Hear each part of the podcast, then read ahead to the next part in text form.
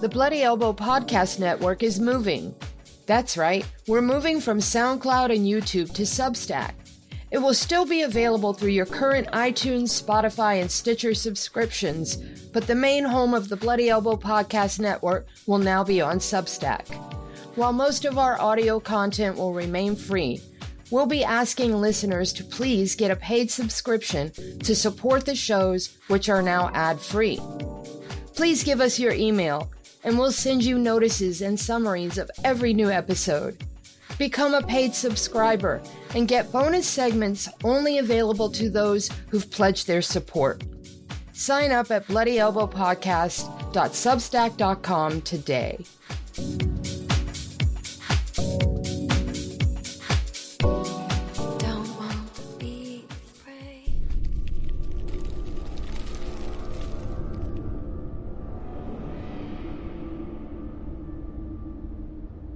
Bloody Elbow presents the MMA Vivisection, the show that gives you a comprehensive breakdown and expert analysis of all the fights happening on this weekend's UFC card.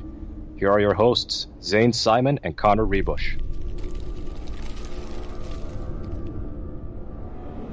Hey everybody, welcome back to the MMA Vivisection with me, Zane Simon, and my co-host, as always, Connor Ruebusch. We are here once again talking about this week's UFC card going down at the AT&T Center in San Antonio, Texas, which means that we are absolutely primed for some uh, commission fuckery, I would assume. We should- Fuckery is the word that was springing to mind. Yes. yeah, we will we will get some horrible judging or some weird officiating or some other just absolutely wild technical flub because the Texas Commission is always busted. Although, um, you know, there were some uh, weird decisions made on the uh, on the part of whatever the British Commission was uh, last week too. So Yeah. Although the Brit, I mean, Brit- Britain doesn't have a commission, so it's the UFC bringing their mini Nevada. that was the U.S. Wait, how are like Cage Warriors events judged and stuff? They don't have regulations for MMA. They have they they pay I believe they pay a uh, NGO regulating body to uh Really? yeah to to handle the event. Jeez, that is a decaying empire. They're just leaving all that money on the table. Mm-hmm. They're outsourcing fight regulation. They know what a scam it is. it's such a good way to rake in cash. Brazil well. does the same thing. Wow. A lot. of, I mean, that's the, the thing with the UFC. Most most countries they travel to outside the U.S.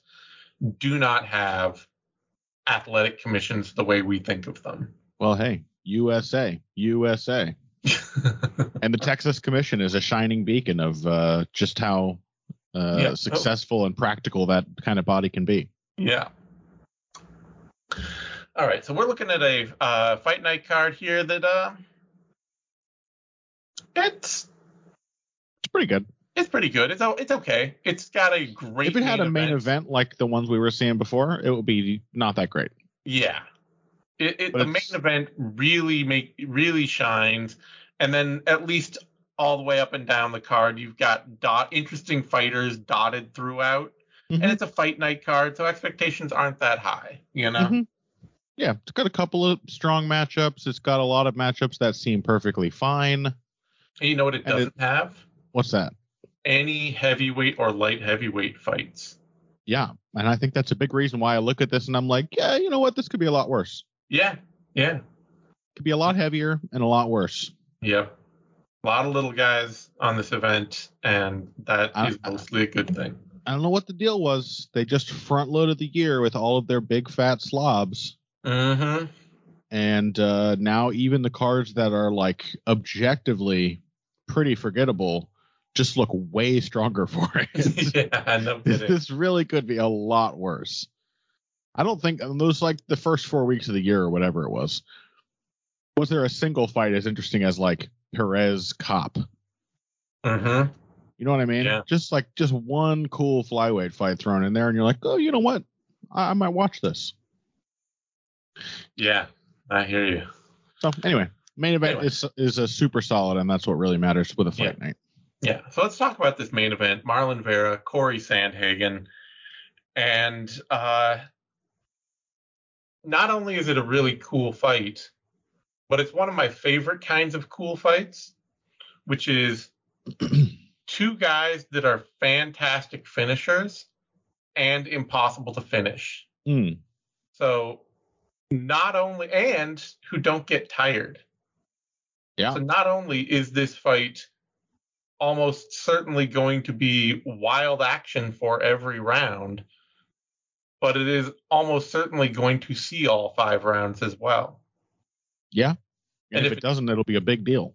Yeah, and if it doesn't, it'll be a big deal. And that makes it really hard to call, honestly, because Mhm. you know my my gut is five rounds. Uh, if Cory Sandhagen is going to see every round, he is probably going to do enough work to beat Marlon Vera. Yeah. But uh, we have also seen like Marlon Vera more than ever lately in, in fights like he had against Rob Font and Dominic Cruz. Like he can be losing the aggregate moments of the round, and he's just hurting people Yeah. I mean, the, bad. the stats on that Rob Font fight are ludicrous. Yeah, Total strikes is 271 to 159. And the guy who won was not the one who put out 271 strikes. yeah, and there was no question that he won either. Yeah, there was three no- knockdowns. Yeah, Uh, and I think he hurt him more than he knocked him down. He, I think he hurt him in Yeah. almost every round. yeah, it was.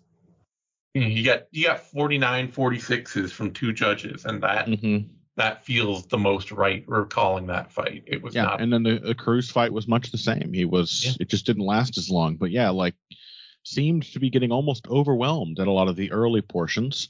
Mhm. Was still really dropping most of the minutes, even after he warmed up. But he just like kept touching Cruz and almost destroying him with single strikes. The weird thing is, it feels to me like Cheeto Vera has come full circle Mhm, mhm. stylistically. It's just that like now he knows it's it's I I, I don't know if this is good or not. Cuz like he was a guy who started way too slow Yep. and then you know, he had to like put his foot on the gas like desperately late in the fight to get himself back into it. And he's always been a, a very dangerous and dyna- dynamic fighter. You know, I can recall saying way back when he was fought like John Lineker, I was like, I think Cheeto Vera is like a power hitter. He just like doesn't have the confidence. Mm-hmm. And then he went through this sort of what now feels like the middle period of his career in the UFC, where he was genuinely getting a lot more consistently aggressive. Mm-hmm. Um, and, and just like, you know, Frankie Saenz, Noel and Hernandez, um, Andre Ewell, these fights, he was really kind of putting his foot on the gas from the jump. Um, and forcing himself to get warmed up sooner than he would have. And now he has reached this new stage where he is like a little scrawny Yoel Romero, who is just like once again taking off massive portions of the fight at the beginning. Only now he doesn't even seem that desperate to get himself back into it. But now he's got the death touch. So it's like he doesn't feel the pressure. It doesn't feel like he needs to. And I can't quite tell like just how sustainable that is. Mm-hmm.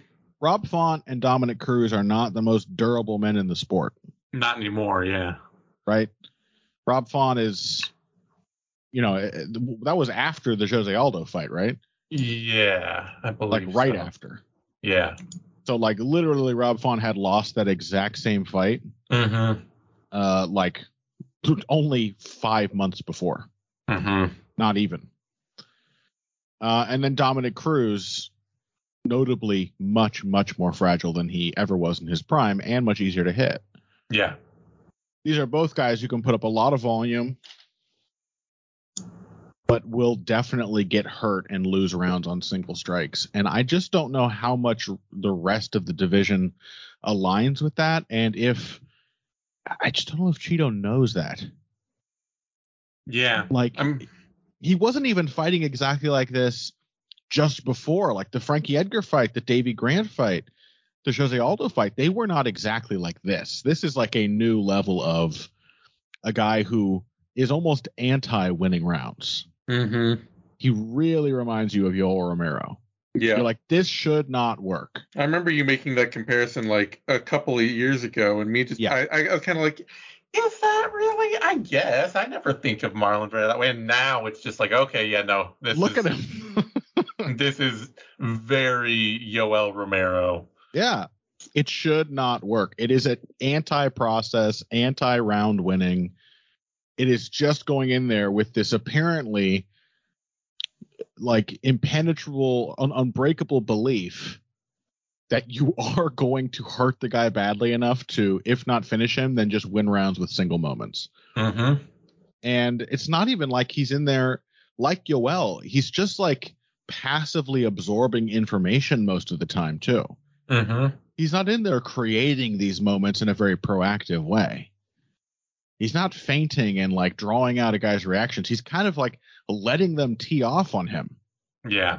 to pick up those patterns. It should not work, but it has worked remarkably well in his last several fights. And to be fair to Yoel Romero too, or to you know this comparison, it didn't really work for Yoel Romero at the highest level either. Like yeah, there, true. there was a point where even being an incredible athlete, just the best athlete, one of the best athletes we've ever seen in MMA, Yes. He got to you know title contention fights, and other guys just won. They were just able to not get hurt badly enough to lose, basically. Sort of in any division, what really separates the best of the best from the rest is durability, Mm-hmm. is the ability to make mistakes and survive them. And uh, yeah, like Cory Sandhagen gets hurt, Mm-hmm. got dropped by Petr Yan, staggered on one other occasion. He got he got staggered briefly in that last fight with Song Yadong, which he Yep. otherwise looked fantastic in. But uh, I mean, he almost got finished way at the beginning of his UFC career by Yuri Alcantara. Mm-hmm. But he is nonetheless very durable. He has insanely good conditioning. He recovers quickly and well. And um, otherwise, it, it's just basically like it feels like a, a heavily upgraded, souped up version of almost this exact style matchup that Cheeto has been winning. Yeah, which is Right? why it makes it so interesting because we, I don't think Cory Sandhagen is going to get knocked out, but we have been, we have seen him get hurt regularly. Yeah. And getting hurt, it it could be enough to lose him rounds. You know, it could. Yeah. But he's harder to hurt than Rob He- Font and Dominic Cruz. He is definitely harder. He's certainly much harder to keep hurting in the same way. yeah. because he Cory Sandhagen is an impressively thoughtful and aware, adaptable fighter. Um, and otherwise, yeah, he's like the long, lanky guy with like better defense than the other guys, and high output. Arguably, like more flexible in that high output, Mm-hmm. And uh, seems to just be sort of constantly still adding to his game and and, and fine tuning his game. Um, so yeah, my instinct is this is when it stops working. Like I think Cory Sandhagen is is Cheeto's uh, Robert Whitaker if we're sticking to the Mhm. Yoel comparison. And uh, I suppose it could be Whitaker Romero too. Yeah. I, I suppose it depends on whether or not Cheeto misses weight or whatever. Just didn't that didn't he miss weight in that fight? Or am I, am I misremembering? Romero. Yeah. Uh, I thought there was something where he put on that performance, but he wasn't going to win the title, even if. He, Yeah, let me see. He did miss weight, uh, notably a couple of times. Yeah, he uh, when he fought Whitaker the second time, he missed weight. Right. So that brilliant performance, all on the the one the one that most people think he did win, all on the back of him missing weight. So if Cheeto misses weight, he's a lock. Yeah, Otherwise, I I am going to stick with my instincts and say uh, that cutoff point of how how effective this style can be against how durable an opponent, how skilled and adaptable an opponent, I think it's the bar is obviously above Rob Font and Dominic Cruz, but I think it's under Cory Sandhagen. You know what would be uh, just really hilariously poetic What? Is if Marlon Vera wins this fight and then goes on to lose to Sean O'Malley. Oh, that would. Yeah, you know what? I wouldn't even be that mad at it. I was No, say I wouldn't be suck mad so bad, but It, would be it would be really funny. You know, it would just kill him inside to yeah, to like find Sean O'Malley now at the top of the division. You can t- like, what if Sean O'Malley wins the title and Marlon Marlon Vera gets to challenge for a title shot and just gets beat? it's like the first time he gets knocked out too. He just gets Yeah. fucking slept by Sean O'Malley. oh no, Yeah, it would be heartbreaking, but it would be funny. it would be really funny. Um, yeah, I mean, I, I think I I have to pick Sandhagen too. I Vera is he's scary right now in a way that really makes me want to pick him. Mhm. But it hasn't been that long since he lost to Jose Aldo, and even to Song Yadong, and Sandhagen is dangerous and dynamic enough that you know, like Rob Font is pretty uh he, he's he's pretty predictable in like what he's gonna bring to you, the Yes. kinds of exchanges. Very predictable, and Dominic Yeah. Cruz ultimately is as well. Yeah. Dominic Cruz is especially too like credit to Vera, if you're if you're walking Dominic Cruz down and backing him up, you can be almost absolutely sure that Cruz will set his feet and try to back you off at multiple points. It is And he's got he varies his entries, but at a Yeah. certain point, you kind of get a feel for his rhythm and Yeah. Um, and Sandhagen is a lot harder to track down and predict in that kind of way. Um, the the loss, I know, you know, whatever you want to argue about it, the loss to TJ Dillashaw is is a concern because Dillashaw did just kind of go out there and push forward and do enough to to to fool the judges at the very least. yeah, but most of what he did offensively was clinch wrestling. Yeah, clinch wrestling, and that's Vera will clinch a lot, but it's always in the service of immediate violence. Yeah. So, yeah, I I am gonna stick with Sandhagen too. It, it it's a cool fight though, and it's a fight It's that great. You know, I can easily see where where we'd, we'd be talking about like, you know, Sandhagen winning, I don't know, 20 out of 25 minutes of this fight Mhm. and losing definitively two rounds and having one other round where you're like, yeah, he kind of got dinged up in that round too. You know? Mm-hmm. could easily be that way.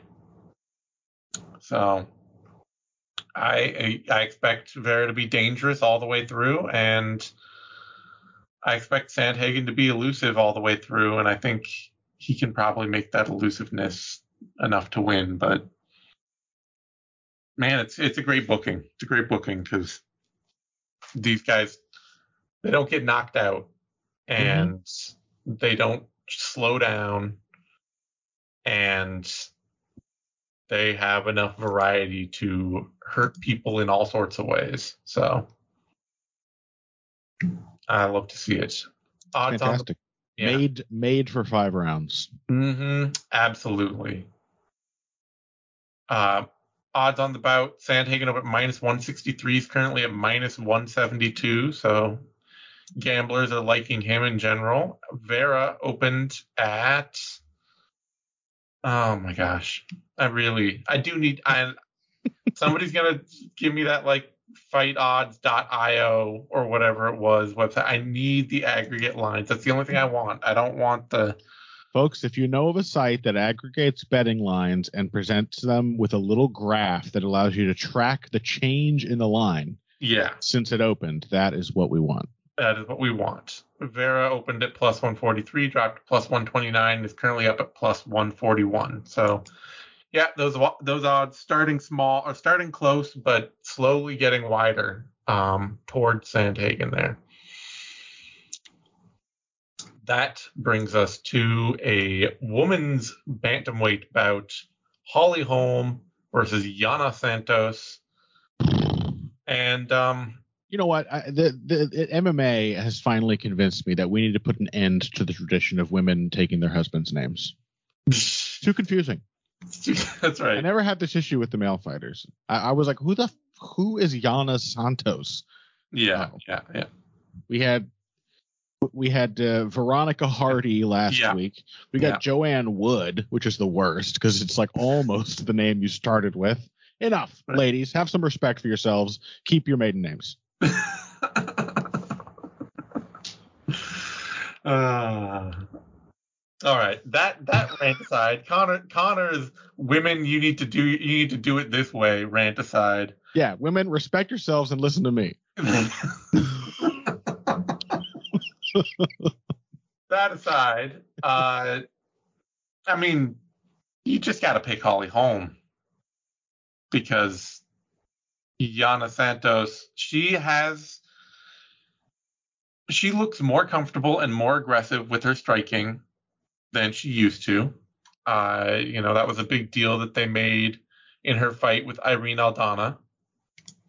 Was like she was coming out and she was throwing kicks and she was throwing one twos and it was like, oh, she's actually just, you know, being willing to sit on things at range and uh, try and kickbox for prolonged stretches instead of just desperately pushing for the clinch all the time.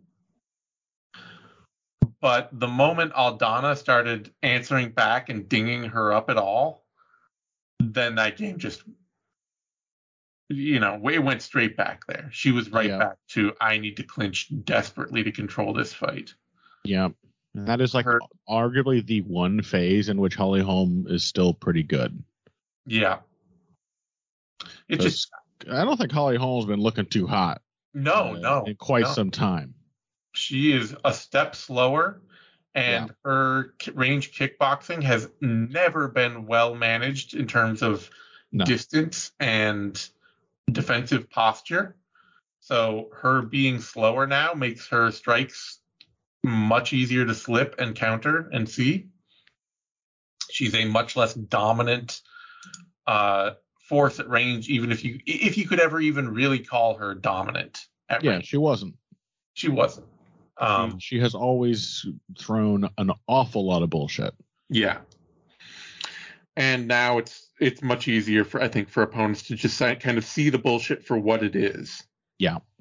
There was a long time where it confused a lot of the people she fought. She's finally slow enough that her striking looks like what it is, which is essentially um, Matt Riddle.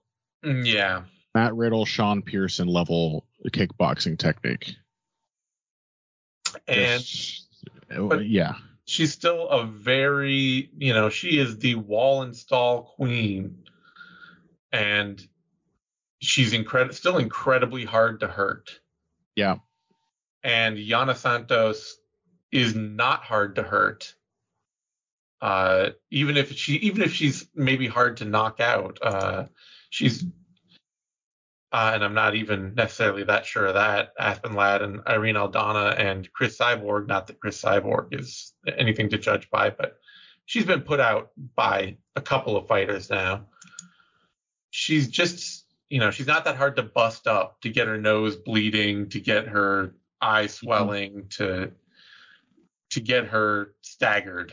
And Holm is. Holm has always been a difficult fighter to to really make it look like she's losing, you Mhm. know.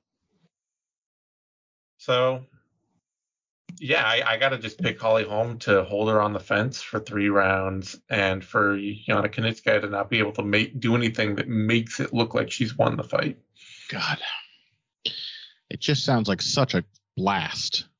I know. I just can't wait to see it. Um, yeah, I guess I agree. I mean, I don't think that uh, the the problem is like if Holly Holm was the kickboxer that her incredibly committed fan base seems to think she is, Mm-hmm. then like Santos's fragility might be more of an issue. I think it's less the physical and more just her own need for clinching.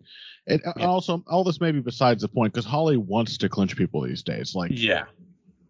Uh, she can feel that her striking is not having the effect it used to have. Yep. That it's the same leaf blower bullshit, but it's it is much slower and just therefore a lot less convincing. Like nobody's really worried about running into it. Mm-hmm. Um, not that they necessarily should have been before. Like, but If you walk will- right onto a Holly Holm, uh, right onto Holly Holm, she could count. Has she had the occasional cross counter that was when just when like, you walk into her punches, absolutely. That's Yeah. when she. That's always been when she. The only time she's able to hurt somebody with her hands. yeah, Um, it's just that like you don't have to like walk face first into the pocket to to try to like penetrate the the leaf blower force field. you that you tell that to this guy or Yana Santos because I do not think that that Yeah. is a, a thing that she knows. Holly Holm's entire career of success is a bit of an indictment on like the sort of level of technical development in uh, women's striking sports uh, across the board and in her weight classes in particular, Yeah, um, which has definitely like risen in both MMA and boxing since Holly Holm's real heyday as a top Yeah. boxer. Um. Anyway, all this is besides the point. What, Santos is going to look for clinches. Holm is absolutely going to look for clinches. One way or the other, they are going to end up against the fence. And the one aspect of uh, Holly Holm's physicality that does not has not decayed at all is her strength. yeah, She's strong as hell, and you know, God help her, she can't uh, convert any of those clinches into like takedowns or lasting round control. But she will stand there and knee you in the thigh for as Yeah. long as it takes. And thank God, is this is not the main event. yeah. so as long as it takes, will only be 15 minutes. Yeah, you got to pick Holm. Santos, she really would have to prove that she can win a fight like this. It would be cool. I mean, it would be a big scalp. Yeah. Um, you know, finally ousting a just a divisional mainstay out of the out of the top. But um, yeah, it's one of those upsets you need to see before you can expect it. Yeah. Just don't think she has the the confidence in herself to to Yeah. uh, to not get sucked into a Holly Holm fight. Yep. Uh, Holm is a big favorite, opened at Boobity Boo, some kind of number, and is currently opened at minus 200 and is currently minus 238. Yana Santos opened at plus 150, is currently at plus 193. So started close, only getting wider. And yeah, I'm not surprised that if that one line just keeps getting wider, um, Mhm. Santos is just not the kind of threat that Holly Holm tends to lose to. Yeah, You know, she loses to people that can really consistently punch hard. And, That's and and just big physical monsters in general. yeah, Like even Germaine de Randamie is a, a big physical presence in the cage. yeah, Couldn't this guy is tall, but she's willowy. yeah. So it uh, yeah, it just doesn't feel like a, a fight where there's anything to lean on for a Santos pick other than just Holly Holm being old. Yep. All right, that brings us to a featherweight bout. Nate Landwehr, Austin Lingo, and um, what did this used to be? Ricardo Ramos uh, Ah, versus Lingo was supposed to be Okay, but last week or the week before, and Ramos missed weight by a staggering like eight eight or nine pounds. Yeah. Oh, and it was supposed to be Alex Caceres versus Nate Landwehr, Oh, okay. which man, lo- I can stand losing Ramos Lingo. Yeah. But Caceres Landwehr is such a cooler fight. That sounds like a blast. Yeah. This is one of those things where it's just like, you know what? Credit to Landwehr for taking this fight because it's not really a it's a very winnable fight for him, and it's not really a good idea to take it. Yeah, I I, I fully agree. Um, honestly, like, if, not only is it is it a way way different dynamic from fighting someone like Caceres, Mm-hmm. um, but I think with Landwehr style in particular, Lingo is actually going to have some chances here. Yeah, Landwehr is very much if if you have a puncher's chance, Yeah, Nate Landwehr will give you every chance you need. yeah, and like Lingo's Lingo's real problem is that he's just not a very good athlete. Yeah.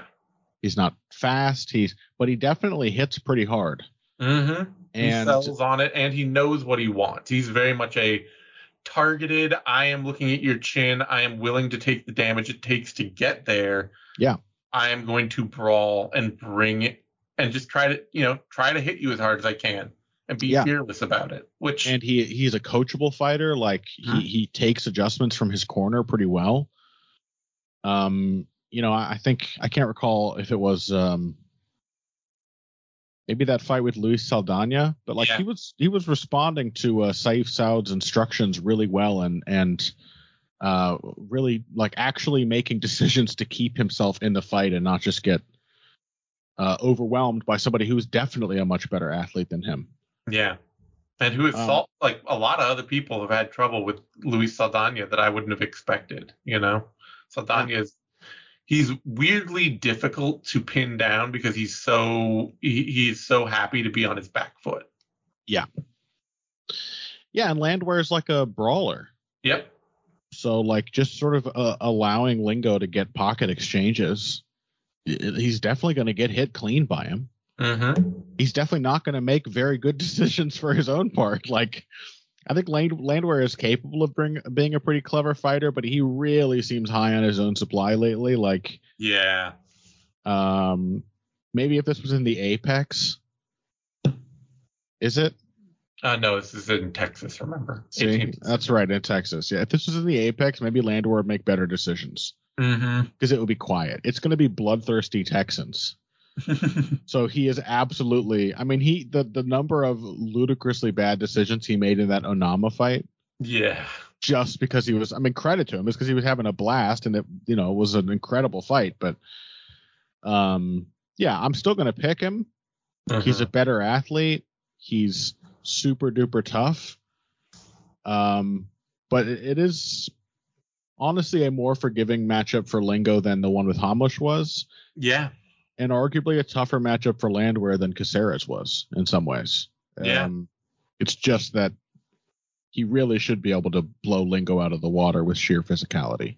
It, it is what definitely one of those things. I say it's a, it's a credit to him for taking this fight because it's, I, I don't think it's a very smart fight to take. Like it doesn't Yeah. get you anything to beat Austin Lingo, Yeah, definitely not. and Ling the way Landwehr fights, Lingo will definitely have a chance to win. Yeah. The, the big thing I, that has me picking Landwehr here still, despite that warning, is that I think Landwehr or I think Lingo has really thrived on the fact that opponents at the U in the UFC that he's faced, and like especially like somebody like Saldana, didn't want to brawl with him. True. Yeah. Like Saldana really just let Lingo come forward and pick the kind of exchange he wanted, and as Yeah. long as Lingo was willing to eat the shots coming at him, he was always going to get a chance to step forward and swing. Landwehr, uh, he can be backed up in spots, but he is much more likely to just meet Lingo head on with pressure for pressure. hmm And being the better athlete, I think that's much more likely to allow him to push Lingo to the cage and slow him down that way and take away a lot of his ability to brawl. You know? Yeah. Lingo is the one who's from Texas, though. Oh, well, there you go. so he might he might warg out and uh and uh yeah pull pull Landwehr's throat out with his teeth or something. They they they sense each other's presences, Texans. You know, yeah, yeah. No. they feed off of that. I've heard as much. That and brisket, Yeah. potentially with no beans. oh, Lord. Psychos. All right. Yeah, I, so I, I honestly think that Landwehr, like, the kind of brawls he's going to initiate, yeah, he's going to get clipped at some point. But I don't think he's just going to let, he's not going to do what Saldana did and just let Lingo have a chance to take Yeah. rounds by by being a bully. Landwehr is much more likely to push you push you back and try to be the bully himself. Yeah. And if he point. really is the better, stronger athlete here, that should work for him. Mm-hmm. he's going to make his physicality a more of a, an ever-present threat. Yeah. Odds on the fight. Lingo is the underdog. Opened at plus 250, currently down at plus 184. Landwehr opening at minus 300, currently at minus 230. Yeah, I'm not surprised that line is getting closer. Nate Landwehr at minus 300 odds should be a uh, sh- should feel like a, a big opportunity to a lot of gamblers, I would assume, because Mhm. he is he is not the kind of fighter who is a safe pick against anyone, you know? Yeah. If uh if if, if Julian Erosa is flying knee flying kneeing you cold and Herbert Burns is too, like Yeah. You're getting Julian Erosa by Julian Erosa. yeah. This is not somebody who should be a minus 300 favorite over anyone. no, he is not a reliable fighter. Yeah. A lot of fun. Oh yeah. All right. That brings us to a woman's flyweight bout. Andrea Lee, Maycee Barber, and um I'm not groaning because this isn't like a, a good matchup. yeah. It it is. Yeah, it is. Um, I just don't know what to make of either of these women. Yeah. I Andrea, uh, uh, is this is this me or you? This is me, but go ahead. Oh, I'm so sorry. No, please No. you. Go Okay.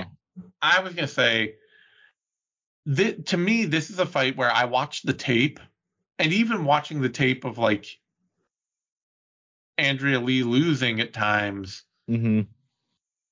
I still I I watched Maycee Barber and the way Maycee Barber wins. I'm like Andrea Lee should be able to win this fight.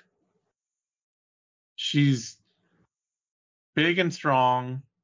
She is just very simply a much more technical striker with a much these days a much more fluid combination striking game Mm-hmm. she has really tightened up that part of her game a lot.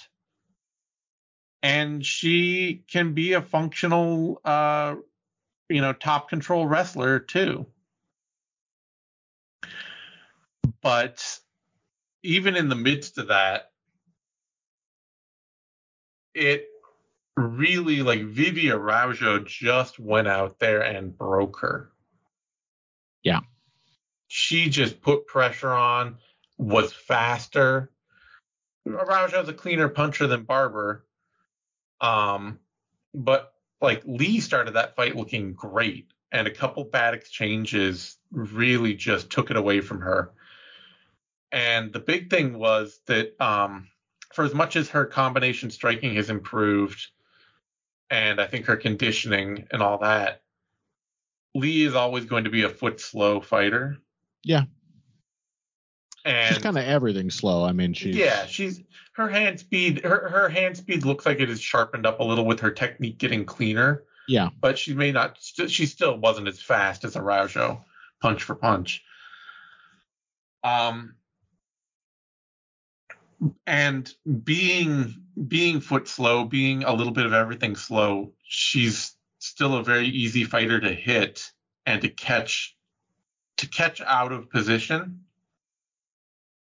And when she starts getting, you know, if, if the fight can get pulled away from her in those moments, if if she if she starts getting hurt or if the, her opponent starts to control her, and if it's not just a kickboxing match, which is where Lee can often recover and sort of uh, find her technique again and if go one for one and be effective. Mm-hmm.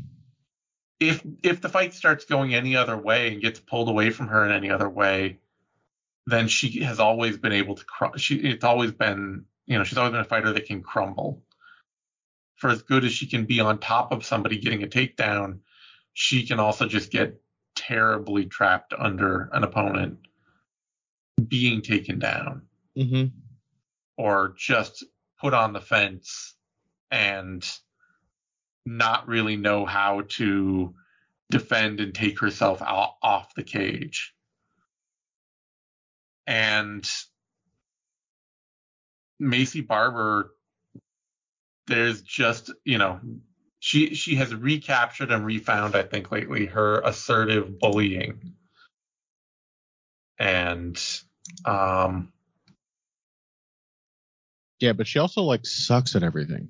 yeah, I know. This is the problem with Maycee Barber is that as much as I have liked the sort of the the the process in her recent fights, like I I love her just making people clinch with her. Yeah. I think it's a very good uh a crude but extremely like resourceful way of just saying I'm really big and strong. I hit hard and I can only do any of these things accurately when I'm holding on to you. Mm-hmm. Just run at people and press them against the fence. Yeah. Good move. Yeah. Everything else everything else is a is technically a shit show Yeah, that's why I say when I'm watching tape, even when I see the mistakes that that Lee makes, I'm still like, gosh, she could just beat Barber if she's just too big to be bullied. She could just beat Barber, but I think she is too bully a bull. I think it's too much of a situation where Barber just rushes at her and puts her on the fence and starts landing elbows and just starts taking the fight away from her, Lee will fade out of it. She will not recapture momentum in that kind of fight in the way that she would if Barber was going to go out there and go one for one and like, oh yeah, let's just have a kickboxing match. Then yeah, I, I absolutely think Lee can win that fight, but I I would be shocked if Barber wanted to maintain it. She also made some just r- really bad decisions under the pressure that Araujo was putting her uh, was Yeah. putting on her like so that that was such a whiplash fight from Andrea Lee that that Araujo fight after looking easily the best I've ever seen her against Cynthia Calvillo Yep. right? Like her, her technique had sharpened up, not just her technique, but her understanding of how to put techniques together. Yep. She was in there using her jab and if not all, then many of the wonderful ways a jab can be used, was setting things up, was keeping Calvillo at bay, was was stopping her uh, when she was coming forward, was countering her with it, uh, and was building really nice combinations off of it Mm-hmm. and then she goes in there against Araujo, and yeah, she she hurts her with a jab and then a head kick. Yep. Um, and then you know, like it starts to get swarmed, it gets taken down, and then in round two, it's like, all right, you're you're at least you're off the ground now. You know what you have to avoid. So let's go back to jabs and try to set up some of those kicks. And she does that for about 30 seconds. And then she shoots on like a like a Mateusz Gamrot style low Low single. low single. Which Mateusz Gamrot makes that work really for one reason more than anything else. He's fast as hell. Mm-hmm. That is not the takedown you want to go. It's it is literally the longest distance from your striking stance to even connecting to the to the first stage of the takedown that you could possibly create. Mm-hmm. Terrible decision. After getting swamped on the ground, that was the more concerning thing, even than just her sort of um because even before that Ar- Araujo had had overwhelmed her with um just sort of saying, Well, I've already been hurt, whatever. She got in her face and was just much faster. Yeah, just punching good- her to the body. Just Yeah, you know, just like she her Grasso top. fight. Uh, Just like her Grasso right. fight. Like Yeah. she could at least trade shots with her, and she liked that better than just being stuck on the end of them. Mm-hmm. Um, and, but then, uh, you know, that that's not that shocking. But then Lee just making horribly bad decisions uh, because of that pressure. Yeah. And it just made me think of um, that's sort of just the thing that has always beaten Andrea Lee. Mm-hmm. Yeah, I mean, there's a reason that Roxanne Modafferi has won both of their fights, and it was that Modafferi would just, you know, swarm forward, wouldn't let up. Yeah. And Pe- People who just bully her, and yeah, um, yeah, she just can't keep him at bay, and then she, because of that, she she doesn't have like a a reliable plan B. She, I guess Mhm. it's the wrestling, but but she's just Um, as vulnerable on, on the defensive, and she can't shoot off her back foot. yeah, exactly. Unless she can complete those takedowns, yeah, and she she, she can't shoot once she's put under the pressure. So I think I'm inclined to agree. It's just this could so easily be a fight where Maycee Barber just flops around thinking she's a kickboxer and Lee just jabs the shit out of her. Yeah, no, Like, it's Maycee Barber's kickboxing is really, really poor. the opportunity is right there for Barber to or for Lee to just kind of show up, pivot, just keep keep away from the cage, and you know meet Barber physically in open space and push her off. Yeah. and have success.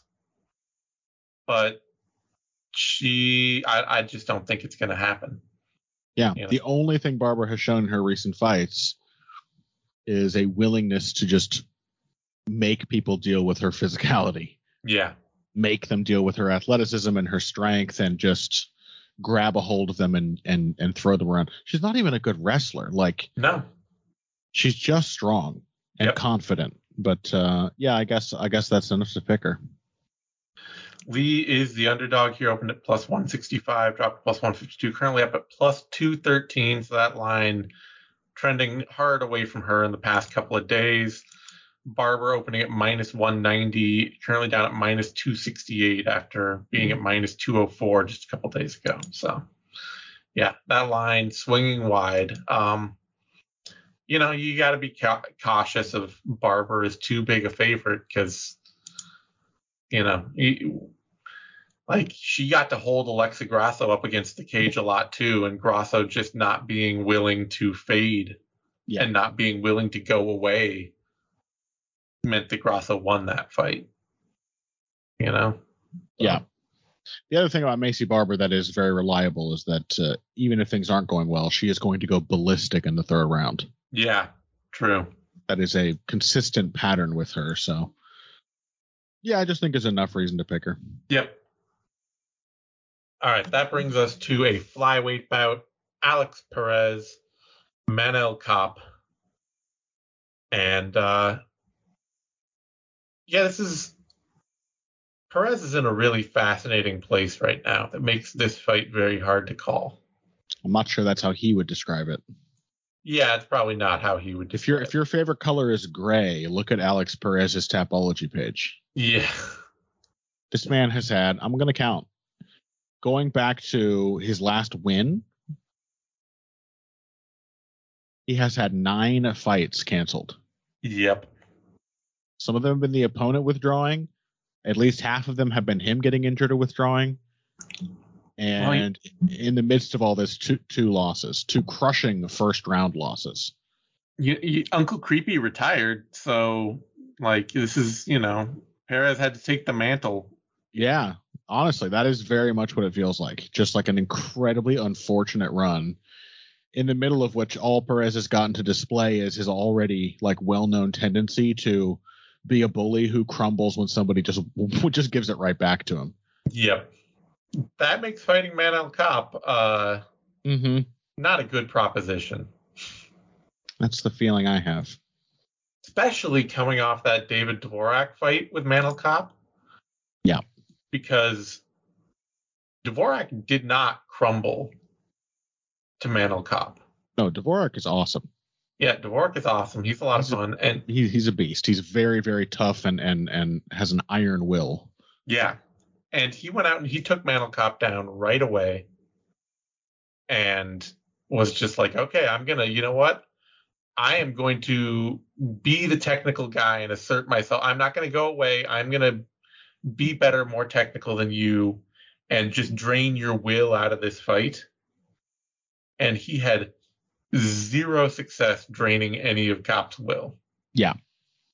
Like Kape was just like, okay, well, the moment I get up, I am going to fuck every bit of you up forever.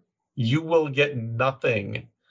It is exactly what you want to see out of a guy like Kape who's so dedicated to like patient pressure countering.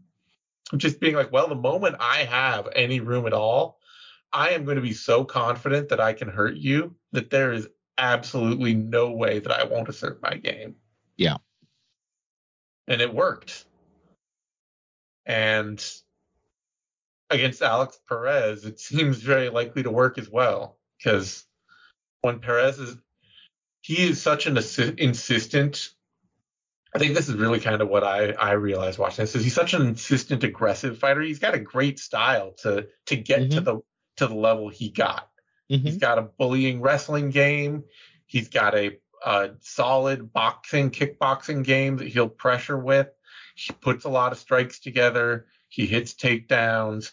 He's really got like this classic sort of flyweight wrestle boxer style, and he even threw a bunch of lo- low kicks in there. Yeah, he's a great low kicker too. But it all depends on people getting cowed by his bullying because he's gonna give like having that kind of style means he's gonna give people a lot of opportunities to to get to him with their own technique. Yeah. You know, it's not a clean defensive style. It is a swarming uh aggressive, I bet you can't handle this style. And top level athletes can handle it. And when they can handle it, they find ways to hurt him really quickly. You know, he's very much the kind of fast starter who is throwing himself into the teeth of his opponent's offense from the beginning.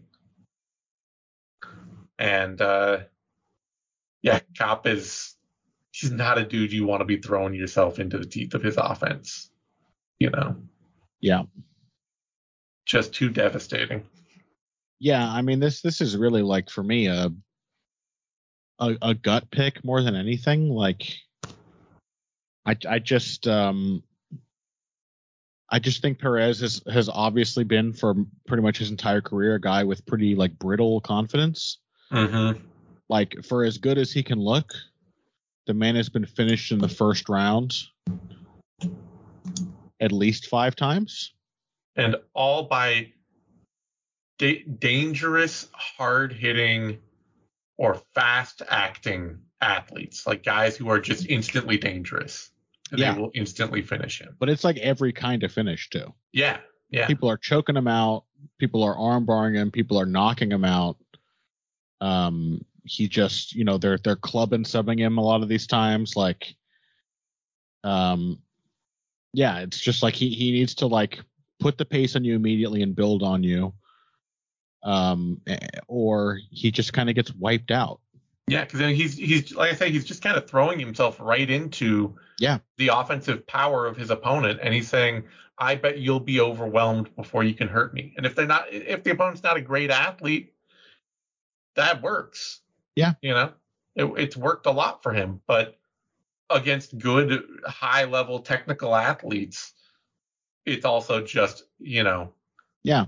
throwing And it- yourself onto the throwing yourself violently onto a spear basically Yeah, and it seems like more than a um like getting caught cold kind of problem. yeah Like a lot of these are submissions because like the fight just instantly goes against Perez. It, it- the, the the problem seems to be mental more than anything. Like he he crumbles. yeah Um, he cannot deal with the the fact that the opponent doesn't just instantly wilt and, and agree to let him pressure them. Um, Yep. that's the really troubling thing. And then in the, again, these the, these last two instances of exactly that pattern. Uh, frankly, that pattern coming out quicker than it has even in a lot of the other first round finishes. In the midst of all these like cancellations and injuries and illnesses, the guy's 31 years old. Never before in his career, as far as I can tell, has he had a spate like this. yeah I just uh, have zero faith until I see it in uh, Perez. And it could happen. You know, he could turn a Sure. corner, he could come back and he could just get lucky. I mean, Kape himself can be a very inconsistent fighter. Yeah, I mean, Kape is a low volume pressure counter fighter. He's basically just walking onto you, daring you to do stuff, and a lot of people can and do. Like I think Yeah. David Dvorak just went out and took him down. Yeah, You know? and maybe this because of that, this is the kind of matchup where it's just like a the right uh, flip of the coin where Perez has to go for a takedown immediately, and maybe he gets it. Yeah, and that just sets him in good uh, mental stead for the rest of the fight. But um, I don't know, man. Yeah, I thought I thought that Kape performance against Dvorak was pretty impressive. it was. It was exactly the kind of thing you want to see from Kape if you're ever going to think of him as a title contender, which is just Yeah. somebody who. You know, you can take as many you can take as many tools away from him as you want, but the moment he gets one back, he's going to hurt you with it. Yeah, and he and it was the right kind of like you know arrogance can go one way or the other with fighters. Mhm. A certain kind of it is required of elite competitors.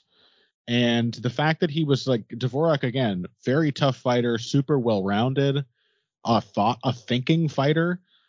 Like uh Dvorak is not an easy guy to just look good against. Yeah. And Kape was just disdainful of, Mhm. every, of every success Dvorak had. He was like, This is fake. Yeah. This you're not gonna win. This isn't you know, okay, I guess you got one. Good for you. And then he goes back to beating his ass. Yeah. Um, that is the kind of arrogance that you would like to see over somebody who is, uh, you know, in their head still thinking they're going to make a title run. That is not the kind of arrogance Alex Perez has in the cage. No. He, he far too quickly becomes a please don't hurt me. Mhm. Um, so yeah, I, I I have to take Manel Kape. I think this is still an interesting matchup because I'm still invested in Alex Perez. When Yeah. he's on, he's a great fighter, and I would love to see him recover. It's just that uh, I, I don't have a reason to think he will yet. and this version of Kape 2 is fun as hell. Like Oh, absolutely. watching fighters who have that attitude and get to exercise, it's like it's a very, you know, it's a very prime Robbie Lawler kind of attitude Yeah. to have. Yeah. And that is fun as hell to watch. Mm-hmm. Yeah. So it's still a very interesting matchup. A lot of questions being asked and answered here. Mm-hmm. But in terms of making a prediction, there is really only one fighter I think I could possibly pick. Kape opened at minus 225. Interesting that interesting this line is getting a lot tighter. He was at two, minus 216 a couple days ago and is now at minus 185. Uh, uh, Perez opened at he opened at plus 190 and he's currently dropped down to plus 151. So that lo- that line is getting tighter. Um I mean, I know Perez has had a lot of success, so I can see why, and Kape has had some big setbacks, so I can see why that would exist. If You know, I- anything, you'd, you'd think their recent momentum, though, knowing Yeah. theirs, you'd think it would be wider. Yeah, because you know Pantoja and Nicolau, lo- those losses for Kape, they they don't look bad Mm-hmm. in in retrospect. And uh, I mean, Kape lost to one of the same dudes, or rather, Perez Yeah. lost to one of the same dudes in his last fight. yeah, and faster and more decisively. Yeah. And uh, the guys that that uh, all the guys, in fact, that Alex Perez has beaten now at this point, Are gone. not not one of them are in the UFC yeah. anymore. They're all gone. Just, yeah. I mean, there's just aren't any relevant wins to look at in the in basically in his whole UFC career at the moment. yeah, Eric Shelton, Jose Torres, Mark De La Rosa, Jordan Espinoza, Jussier, For- Jussier Formiga, uh, and Carls John de Tomas. I don't even remember who that man is. yeah. And he has he has lost to the same level of competition that has beaten Kape, but his he has essentially zero meaningful wins uh, as far as the current UFC landscape is concerned. and it's it's also worth remembering like worth seeing too that when you're looking at this like you really have to go back to the Mark De La Rosa fight to get a, a look at how Perez even manages a whole fight anymore. Yeah. Because the the Espinoza, the Formiga, the Figueiredo, the Panta, like they not only were they first round finishes, but they were all just sort of like you know, they they they, they almost feel like fluky first round finishes, whether Yeah. it's for Perez or against him.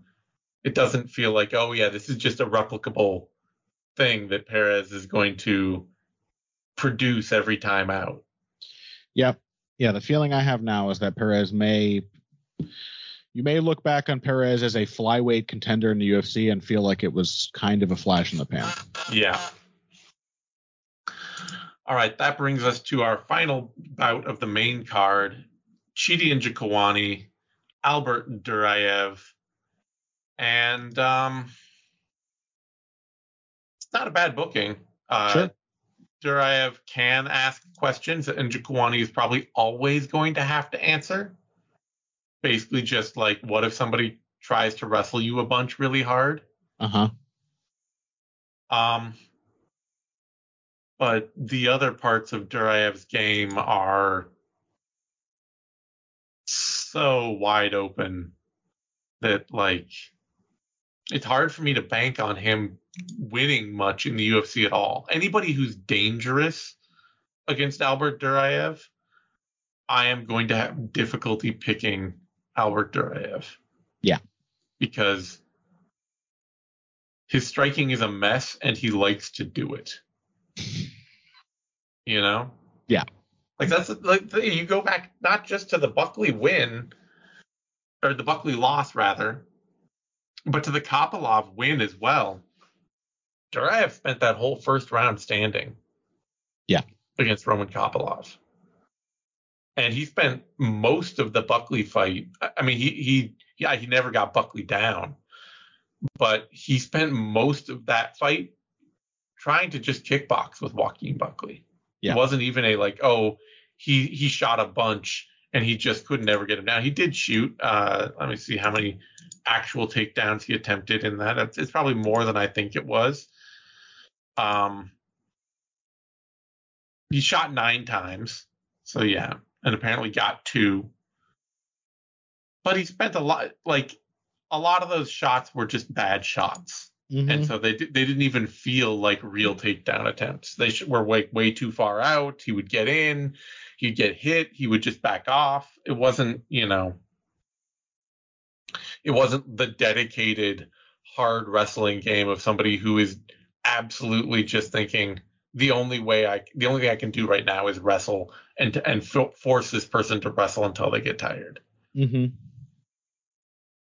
And if that's going to be the case against Njokuani, then I just got to pick Njokuani. Yeah. I I think I, I don't I don't know what what the deal is with Duraev. I think he's just kind of an awkward athlete Yeah, more than anything. I think I think his real problem is just a physical ceiling cuz to be honest like if you look not just for the results but for what he's trying to do you know, the guy has some ideas. Yeah. He went in there against Kopylov and he's like trying to jab the southpaw. He's Mhm. trying to go body head. Um, he's trying to like set up his takedowns, and then when he, anytime he commits to something, it's just very slow. yeah, And his reactions to things are very slow to the point Mhm. where like a couple of hits him with the first kick of the fight, and it just tears him off his feet. yeah, yeah. Um, He- and and for the same reason, very surprised. I think it probably it's probably that he has to put a lot of focus into his striking to get it done. Yeah. So it's really one of those things where like when he's striking, he's just not thinking about anything else. yeah. So he gets countered a lot. His shots come from like awkward uh long ranges, which is why they Yeah. look so bad and sloppy. Um yeah, like I th- I think he's in there trying, but he doesn't have like the necessary like ironclad process to to getting to his good ranges and getting to his strengths that would overcome sort of he he just sort of gets lost in a fight where he cannot compete at the same speed and level as his opponents. Yeah. Um, yeah, and the only real concern is that like Chidi and Njokuani is like, you want to talk about uh, you want to talk about Duraev um, being a, a an ineffective striker but liking to do it, Yeah. and Njokuani like will just engage people on the ground when they're out grappling and out wrestling him. It's true. This has long been a problem for him in his career. That He and he and his brother both really got into that idea of like, oh, Yeah. you want to take me down? Well, I'm dangerous off my back. So and he and he is you know Yeah. like it's not like he never wins those fights it's not like he never gets to gets uh sweeps and never catches submissions. Yeah, he, he Um, got Todorovic often. Uh huh. Well, you know. Um, but yeah, he will just like. It, it, this, these are sort of like two fighters who just who are prone to letting their opponents sort of dictate the shape of the fight. Yeah, But Njokuani is like more dangerous, yeah. so that's why I'm going to pick him. He, he's he's done really well too to really focus and target when people are shooting in on him Yeah, with reactive strikes. yeah, it's true. It, I mean, it makes him perhaps more prone to get taken down by somebody shooting through. Yeah. Uh, his strikes. But I don't think Duraev has that kind of shot. yeah, he's really good at like, oh, you're I see you leaning in on me. Well, here's a knee, and it is perfectly placed. Yeah. And it's hard not to think of uh, Duraev's what really wrecked the fight for Duraev, which was a a shot a low shot from too far out, where uh, Buckley actually kicked him square in the head Mhm. as he was ducking down. And you know, like you look at that and you look at the the fight in Njokuani just lost to Gregory Rodrigues. There's a point where Gregory Rodrigues shoots in and just eats a knee hard that nearly KOs him. Mhm. And yeah, I just you know, Duraev Yeah. maybe maybe he gets the top control and he just can ground and pound Njokuani out of there. But he's such he, he seems like such a like volume bully on the ground, not just a oh I've got you down and I'm gonna lock up something up and finish things. Yeah. That I have to assume. I'm I'm much more on the feeling that Njokuani will get chances to get up and reset and hurt Duraev again. And uh, in both fights, Buckley and Kopylov, Duraev also really not only you know you talk about him getting like spun around on a low kick and stuff like that. His eyes got busted up in both fights really badly too. Like Mm. He just gets damaged. You know when when stuff hits him, he's he's just not braced for it at all. Yeah. Yeah, I just don't think he just can't react quickly enough. yeah. Yeah, so that's the thing. I, I think uh, Chidi is just on a he he's uh he's an athletic cheatier. Mhm. Um, he's he's on a higher athletic tier than Duraev. He's his his game is just designed to be more dangerous. Like Yeah. he is in there throwing kill shots all the time. And if that's the case, and you're, you're looking at a matchup between two guys who sort of two aimless fighters strategically who try to win fights moment to moment, Yeah. gonna go with the guy who's like proven to be super dangerous moment to moment. Yeah. That's really the broad the broad strokes of the matchup to me. Pretty much. And yeah, if if Duraev can just like ground him out for a win, I can't be that shocked. And Njokuani's Yeah. low output power kickboxing style with a willingness to guard grapple is always going to be ripe for somebody to just hold him down. So can't be shocked if Njokuani loses, but I gotta favor him just in in a general sense. Yep. Uh, Njokuani is the favorite, opened at plus 145, dropped to minus 199, is currently minus 165. So slowly getting thinner, which makes sense to me. Um, it shouldn't be wide odds. It's a, it's a style clash that would classically favor Duraev. Um, Right. It's just the nuances of it don't. Duraev opened at minus 170, jumped straight up to plus 153, is currently plus 136 that that wraps us up for the main card. Uh, you can find me on Twitter at these things. Sign. You can find Con on Twitter at Boxing Bush. However, for those of you subscribing to our Substack, stick around and we're going to have a little bonus content here with a recap of some of the main card action from last week's UFC event, UFC 286, Edwards versus Usman 3. To access the bonus content of this show, you must be a paid subscriber. To do that, go to bloodyelbowpodcast.substack.com and subscribe today.